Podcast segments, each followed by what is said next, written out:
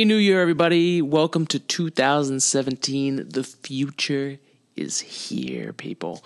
We are in, uh, thankfully, a brand new year. Uh, even though the year has nothing to do with it, uh, we are here, okay? Uh, welcome to the show. Uh, for those of you that are new, my name is Alex Giorfanos, and I'm an engineer. I went to school to be an aerospace engineer and uh, worked around, uh, tried to find something that was fulfilling to me, you know, that I wanted to do. That's why I went to engineering school and and paid as much as I did for college, is to do engineering. And uh, in the work in the in the field, I wasn't doing work that I wanted. And over three years, I, I slowly picked up a 3D printer and I started uh, doing engineering on my own, you know, to to feed that, you know, the need, what what I wanted to do, my passion, which is engineering, you know, and science, and then it also evolved into this podcast where I talk about space and hopefully bring science and space science to everybody. That's uh, my goal. And, and 2017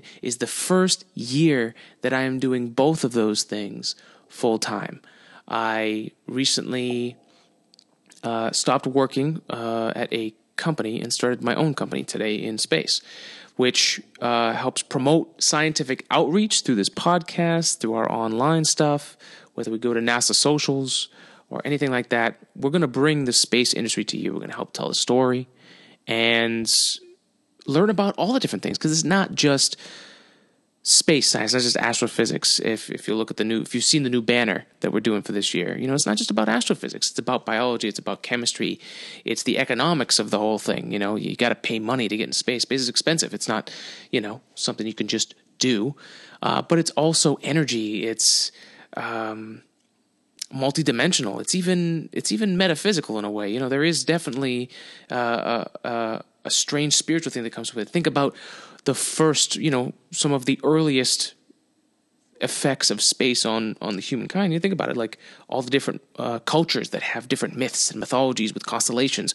My uh, ancestors, the Greeks, I mean, we're well known for, uh, you know, the the heavens, the gods in the heavens, you know, and telling the story of life through the stars and the constellations. You know, uh, space is in everything, and it's not only that; it's also in our sci-fi, and it's also it's it's also about determination. It's about uh, putting in the effort and and really grinding down and and combining your resources and solving a problem. And it's about me and you. It's about human beings, regular people eh, who who love space and everything that comes with it. You know, and one of the things I've said on this show before is that you know, if we took every career we have on Earth, I, I would be hard pressed to find more than a hundred that wouldn't relate some way to a job in space. You know, if we were actually in space, living in space, you know, you could do your career in space. So you, have infinitely, you, have instantly doubled the job market. You've instantly uh, caused a complete disruption in, in, in culture. Well, now we're going to have two, or hopefully one giant culture, but you know, people that live in space and people that live on Earth, or people that live on planets and people that live in orbit. You know, there's so much that could happen here in the future. And, you know, we're just starting to grasp at Mars. We're just starting to really see what's really out there. You know, I think Hubble has has for the decades it's been in operation, it has helped us see what's really out there. And I think I was reading a post earlier today. I got to pull it up because it was just really fascinating how many published papers Hubble has helped create uh, it's in the thousands. I am wondering if it's hundreds of thousands, but just just I mean just that that thought alone. Uh, here, over fourteen thousand peer-reviewed papers. That was the music in the background. You want a little taste of it? Very epic. I like it. But anyways, so we've got all those things that that have helped us open our eyes. Then we've got the missions. Uh, that went the mission that went to Pluto, New Horizons, which I had a tiny. I got to be a tiny, tiny bit bit of it uh, during a NASA social I did last year, which was so much fun. I'm hoping to do more this year. But not to get sidetracked, space is is can involve virtually anything. It's not just astrophysics and you know how do stars form. That is also it, but it's not just that. So this year I'm focusing on helping to bring that to you guys in something that's um, manageable for everybody. That you know if I, I started listening to podcasts because I I was a commuter. A big commuter. I was doing at one time 15 hours a week of commuting. So podcasts were a necessity. I, I could not have worked the last, we'll just say five years, commuting that kind of time and not having something to to make that time productive because it's in, it's maddening sometimes, especially up in here in Boston. The traffic's gotten a lot worse. Although people in California and Washington D.C. not talking about you. It's different. it's a different level of traffic, but this year hoping to bring you know uh, something that that you can do in in a regular commute. You know, there can be 35 minute episodes around there, and for the most part, and we're also going to be switching off every week. So one week we're going to bring a topic, and then the next week we're going to bring orbital news, and we'll tell you, you know, what's up in space, and then we'll flip flop it like that. So we'll get to cover a whole bunch of stuff. It'll be a little bit for everybody. The people that want to learn, uh, you know, about a topic, uh, specific topic, like our most popular uh, episode to date on on both the website and just the podcast in general. The most listened to episode is our warp engines episode, and that's something that uh, I just saw the internet blow up on, and I had a bunch of people ask me about it, and that's where it came from, and it's our most popular episode. So, in 2017, please, if if you have anything that you want me to cover, if you have anything you want me to dive into, or you know, do a bit about whatever, hit me up. Send me any ideas you guys have. I want to make this show something you guys want. So tell me what you guys are looking for, and uh, I would love love to bring it. So uh, let me know. You can email me at todayinspacepodcast at gmail.com. You can hit me up on Twitter at El Greco. That's E L G R 3, the number, C O. And at Facebook at the Today in Space podcast. So now that the uh, rambling introduction is over, let's talk about this year. I mean, this this year has been uh, pretty amazing as far as space is concerned. We're gonna we're gonna talk a lot about what what came from this year. What did 2016 bring us, and then we're also going to talk about what can we expect in 2017. Uh, there's just as much excitement in 2017 as there was in 2016, and you know, really, let's just let's just get into it um, and and talk about the first thing. Uh, in 2016, we had uh, a lot of incredible, you know, rocket history made between the private space race that's going on between SpaceX and Blue Origins. And, you know, at the beginning of 2016, SpaceX really did dominate the discussion. You know, they were, uh, they were openly testing their landing capabilities. You know, they had posted a bunch of videos. I remember them being on Vine. I remember seeing them on Twitter where you would see, you know, the rocket landing attempts. I think believe that dominated the beginning of the year, and then on, I think believe it was April eighth at yep April eighth at four forty three, uh, the two stage Falcon Nine rocket blasted off uh, from Florida's Cape Canaveral Air Force Station, and this was you know they were live streaming the the potential rocket landing. It was a big thing. I remember staying up uh, and watching it it was incredible. And just just let's just go back to the audio and let's just just this this happened on April eighth of this year. So the landing gear has started. They've got a video of Of Course I Love You, the drone ship. Here it comes down. Listen to the reaction.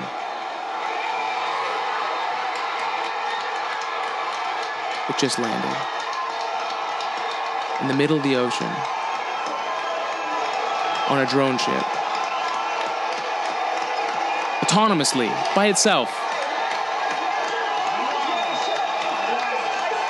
people are going insane. You can't even hear the people who are commentating, who have done a great job this year. Uh, SpaceX has brought production value that's crazy. But I, listen, there's there's no flashing sign that's saying applause. These people are legitimately going nuts.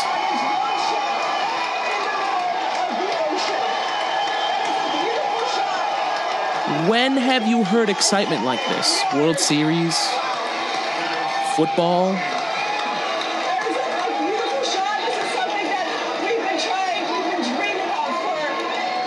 Listen to this. I mean, it's just it's just crazy and and amazing and if if you want evidence is there a space race are people interested in space?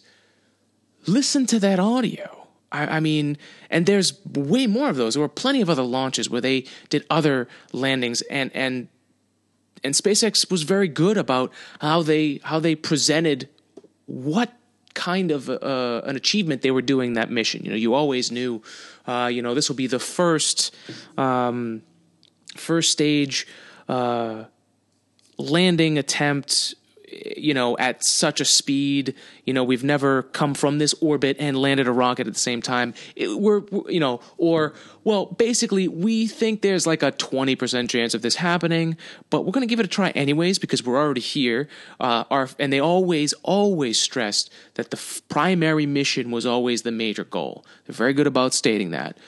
They could have just walked over it. They could have just you know made it about the thing but but they their clear message is you know our customers are first. That's that's what our company is made off of.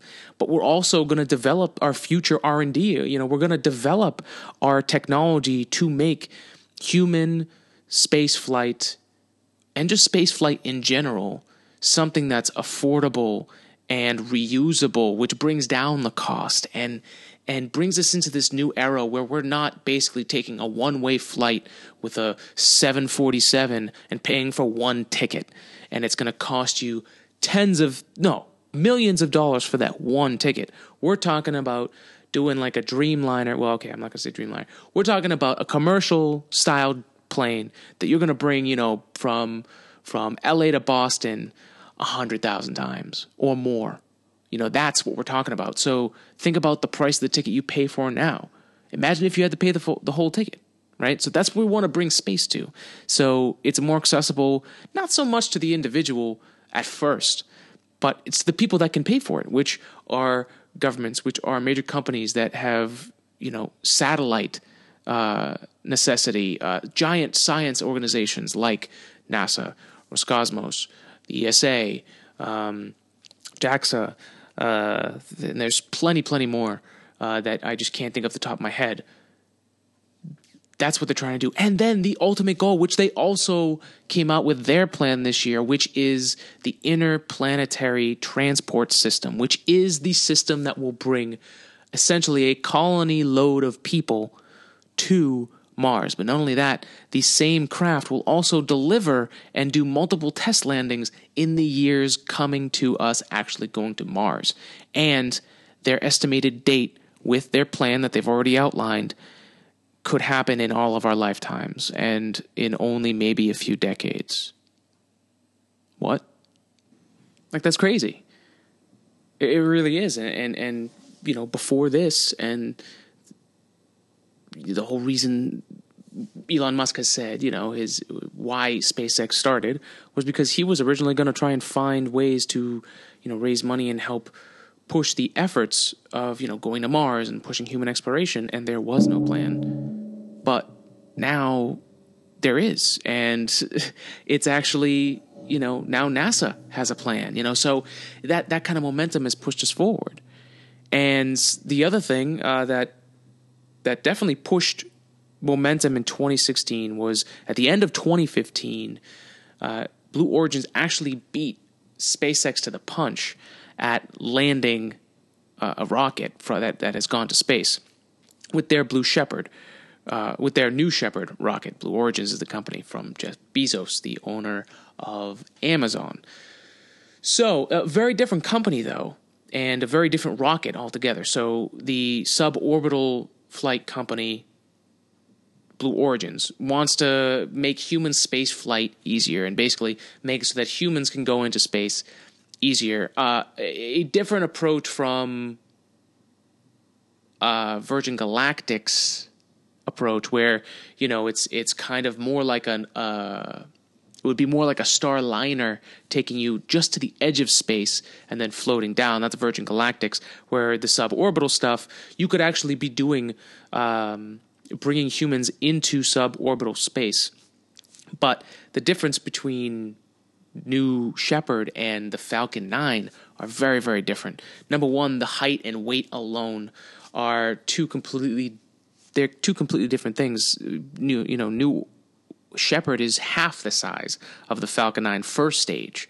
You know, what it can bring into space, two totally different things. You know, uh, the Falcon 9 can bring satellites, it can bring human beings, it can bring supplies to the International Space Station, where, and I, I don't know the complete facts of the New Shepard, but, you know, the thrust is only, I think it's 100,000, uh, where the Falcon 9 is up at one and a half million pounds of thrust. So there's there's a big difference already. So they they're two total different classes of rockets. I think I made a comparison in a in one of the first episodes we talked about this, but you know, it's like it's like the difference between like a Prius, like New Shepard is kind of like the Prius of going into space right now, or like the Falcon 9 is kind of like the the T100. You know, it's a it's a slim truck. You know, you're gonna help, you're gonna bring a whole bunch of things into orbit. But not only that, that truck is a fucking transformer and it lands on a rocket. But you know, the Prius is also a transformer, a little bit different, but you know, they're they're very different things. And the, you know, one of the good articles that you'll find in this week's episodes, uh, Space Links, is they're not the same, but in in rocketry, in modern rocketry, both of them have accomplished something that has not been done before. P- purely historic moments in rocket science where you know, I had a debate with a chemistry professor in college about SpaceX and the biggest thing that he was saying was I just don't it doesn't make sense to me that you know you're not changing the amount the amount of fuel that's being used. If anything, you're going to need more fuel because you're going to need to burn it on the way back. And for him, it was a very, you know, hey, I don't really know how much money they're going to save. You know, isn't it isn't it most of it fuel? Um, which is is a solid argument, but at the same time, you know, it really does. We've basically been like launching off the planet, and this is a crude example, but with like just a giant open nozzle and pumping fuel, as much fuel as we could, as fast as we could out the back, you know, eject the most mass possible and just get us off the planet, you know, uh, use use multi-stage rockets to get us to hurl our mass into orbit and then from orbit we'll launch somewhere else.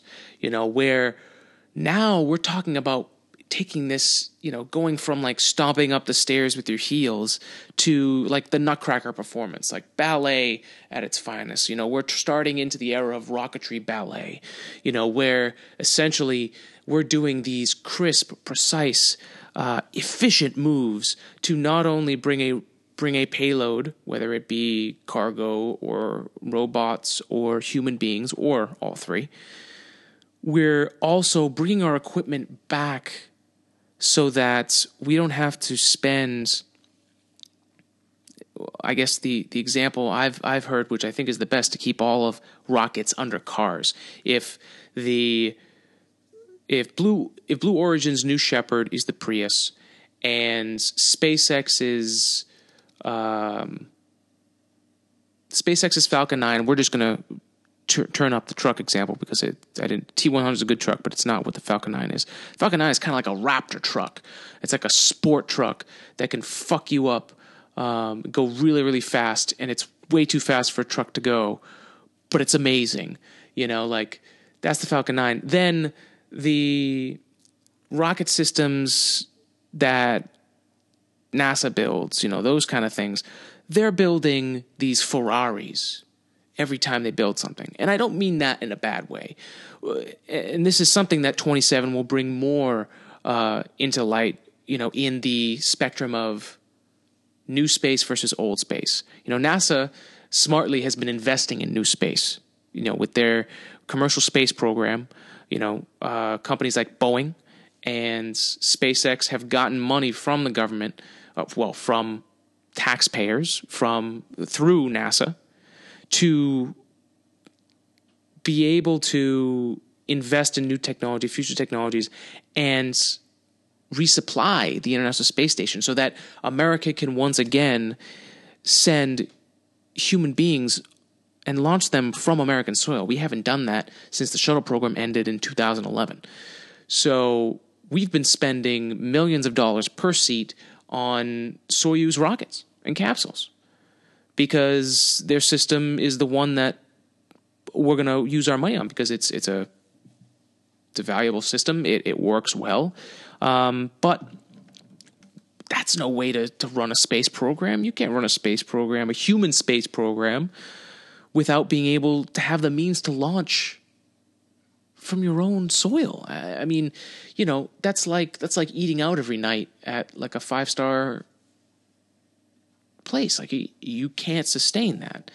And with budget cuts changing constantly, you know, and having to pander, they have to make the Ferrari every time they make something. They have to really wow and ooh and ah, you know, the people that they have to beg for money every year. I mean, that's that's the point that the space program is at, and I think they smartly invested in a private industry in America. What better way to invest in American space programs than to also be investing in American companies at the same time? you know, um, that capitalism thing is not a bad thing. Too much of it, just like too much water will kill you, uh, too much of it's not good.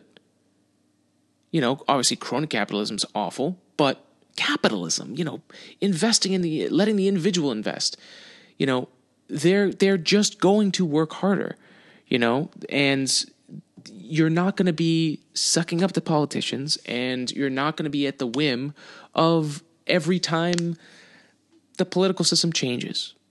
So we're going to see a lot of what new space is going to offer. And one of the great things that uh, the beginning of 2017 is going to bring is that SpaceX is back in the game, people. We got an update from them on January 2nd, 2019 at 9 a.m. And so we're going to go through this. Uh, we'll read it first. I might plug in here or there, but we'll read the whole update first, and then we'll talk about uh, a few key points. So, that might have made it worse. Okay. Over the past four months, Officials at the Federal Aviation Administration, the FAA, the U.S. Air Force, the USAF, the Air, National Aeronautics and Space Administration, or NASA, the National Transportation Safety Board, the NTSB, along with several industry experts, have collaborated with SpaceX on a rigorous investigation to determine the cause of the anomaly that occurred September 1st at SpaceX Launch Complex, uh, Space Launch Complex 40, or SLC 40, which SpaceX is calling LC 40 just Launch Complex because they're launching it to space, so it's a little bit redundant. Regardless, back to it. Uh, the anomaly that occurred September 1st at Space Launch Complex 40 at Cape Canaveral Air Force Station in Florida. The investigation team was established according to SpaceX's accident investigation plan as approved by the FAA. As the primary federal licensing body, the FAA provided oversight and coordination for the investigation. Investigators scoured more than 3,000 channels of video and telemetry data covering a very brief timeline of events. There were just 93 milliseconds from the first sign of an anomalous data to the loss of the second stage, which was followed by the loss of the vehicle. Um, because the failure occurred on the ground, investigators were able to review umbilical data, ground based video, and physical debris. Now, they actually had that all mapped out you know, to validate investigation analysis and findings, SpaceX conducted a wide range of tests at its facilities in Hawthorne, California, and McGregor, Texas. The accident investigation team worked systematically through an extensive fault tree analysis and concluded that one of the three composite overwrapped pressure vessels, the COPVs, inside the second stage liquid oxygen, or LOX tank, failed. Specifically, the investigation team concluded the failure was likely due to the accumulation of oxygen between the COPV liner and overwrap in a void or a buckle in the liner, leading to ignition and the subsequent failure of the COPV. So, just to, to overview the, the rest of this article and to touch on a few things that that last paragraph said, uh, just because the episode's almost over, it's crazy 35 minutes. It's, I'm not used to this. This is, this is, not as much time. But basically, um, the the oxygen got between the COPV liner and the overwrap, between the aluminum liner and the carbon fiber or the carbon layers, and solidified essentially because the helium that was being loaded in was so uh, cold that it actually created solid oxygen, which, with that solid oxygen between those fibers and between that liner, it causes friction, and that friction ignition actually explodes the whole thing. So that's basically what the investigation team ended up finding. Um, you know, the several causes were the COPV failure. For the COPV failure, all of them had some version of the super chilled oxygen uh, buckling the overwrap. So SpaceX is going to do a few things. Uh, first off, they're going to be allowing the helium to be loaded at a higher temperature, a warmer temperature, uh, so that way the oxygen won't freeze like it did, uh, solidify as it did.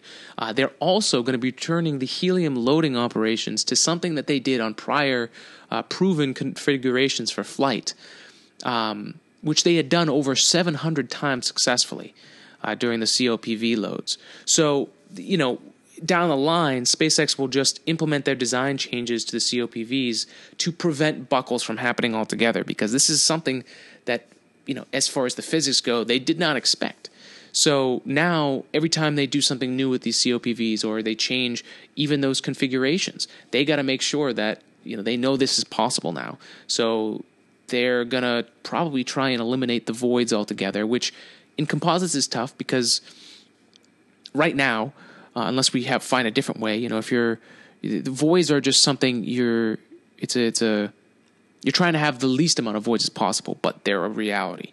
So you can limit the amount of voids as much as possible, which is great. Um, but another way that they'll probably go at it is, you know, making sure that you just don't solidify the oxygen. Because really, even though it did get, you know, into the liner, it doesn't necessarily mean that that hasn't happened before and it hasn't been a problem before. But regardless, we're finally at the point where January 8th, we're going to be seeing SpaceX get back into the game. And it's it's a big, big launch, too. It's not just, you know, a simple launch in their manifest. This is a pretty historic flight for them as well because the Iridium Next launch, uh, they're, they signed up to be the first launch on SpaceX's first Falcon 9 to be reused. So uh, one of the Falcon 9s that came back and had landed successfully, they have finally okayed for flight again.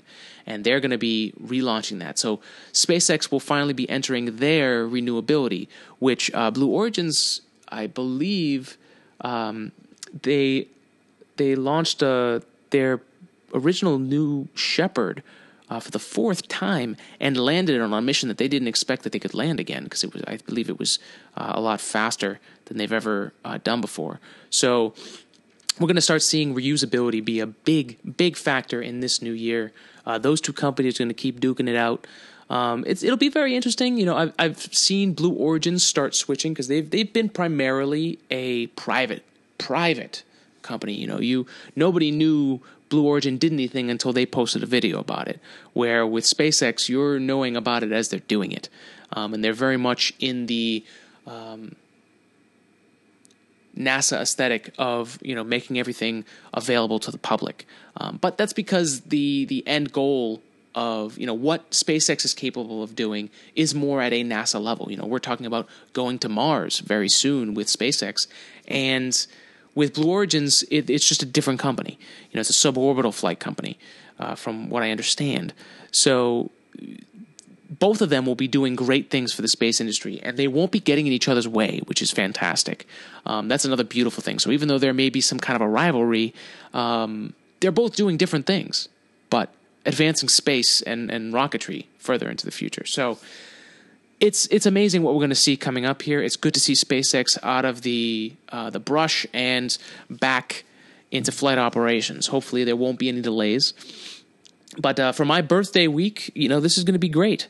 Um, I can't wait for a SpaceX launch. It's been a while. I'm definitely itching to see another launch and landing attempt and to see what other crazy stuff they pull off. Um, there's always something. Um, but the first reusable rocket going into the fleet again, uh, that's that's enough. So a lot of great things to look forward to. I believe we may even see this is speculation, but I think we may see uh, a Falcon Heavy launch this year, which has been postponed. Which is the Falcon Heavy would be able to lift the most weight, I believe, of any rocket that we would have available to us, uh, and obviously at uh, a cheaper price than what the competitors can offer. So that's going to be really exciting. That's one I really just can't get enough of. Uh, the Falcon Heavy is going to be able to allow us to bring more things, heavier things, larger things into space than we've been able to in a very, very long time. Um, and you know, the Falcon Heavy, I believe, would be able to help us get to the moon and Mars as well. So that's pretty incredible. Um, you know, the, and and having a lift capability with that much weight is going to let us just do more in space, uh, bigger and better things. Uh, so we, we have that to look forward to, and we definitely have a an interesting thing to see where politically space goes. Uh, there's a lot of opportunity to get funding, as there always is, and you know uh, anything is possible. So if if you care about space, don't worry. I'll be giving you guys ways to join the outreach, help us get whatever funding is needed, and to promote the private industry because the farther and farther away we can get from relying on having to grovel every few years for money, uh, the better off we're going to be. Uh, we can focus on the science and, and not uh, bureaucracy. So here's the 2017 to what's coming in the future. Uh, real quick, let's let's file through some uh, some stats from this year on on launches. This one is by country. So by country, uh, the orbital launch attempts are China and the U.S. tied for first at 22 launch attempts each. Russia with 19, Europe with nine, India with seven, Japan with four, Israel with one, and North Korea with one as well. Uh, orbital launch attempts by launcher family. Uh, up at the top, the most launched rocket by family is the Long March, which is China's. Uh, Soyuz at 14, which is Russia's. Um, then we've got the Atlas V at 8, the Falcon 9 at 8, the PSLV at 6, Ariane 5 at 7 launches. Then we've got other rockets are at six, which is actually more than the Delta IV, the Proton, the Vega, UR 100N, and the H2. So a bunch of different rockets, but as far as failures, because there's also failures and incidents uh, by country, um, zero losses, even though the asterisk there is that the Falcon 9 uh, was lost before the launch happened so it doesn't technically count. Uh, China has had one loss. Russia has had one loss uh, for a total of two failures, which uh, for humankind here, let us see, what is our percentage as humankind launching into space? And we'll, we'll end with that. So, what, can you do it in your head? What is 2 out of 85? Total launches. Can you do it? Can you do it? It is 2.3 5%. So 2.4% failure, which gives us a 99.9, we'll just say 8 success rate, which is incredible. That's that's amazing. Um, so pretty cool statistics. That is from Spaceflight 101, and this has been today in space. Thank you for listening.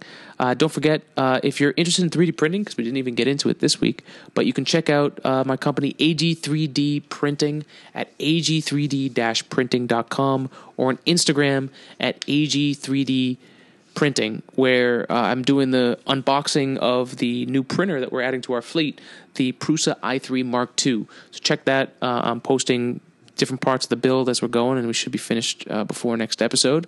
So we'll talk about that. And uh, have a great week, everybody. You know, um, keep keep going after what you want to do, what you love to do, what fulfills you, and uh, keep uh, keep listening to Spreading Science. Uh, love you all. Thank you for listening, and we'll be back next week.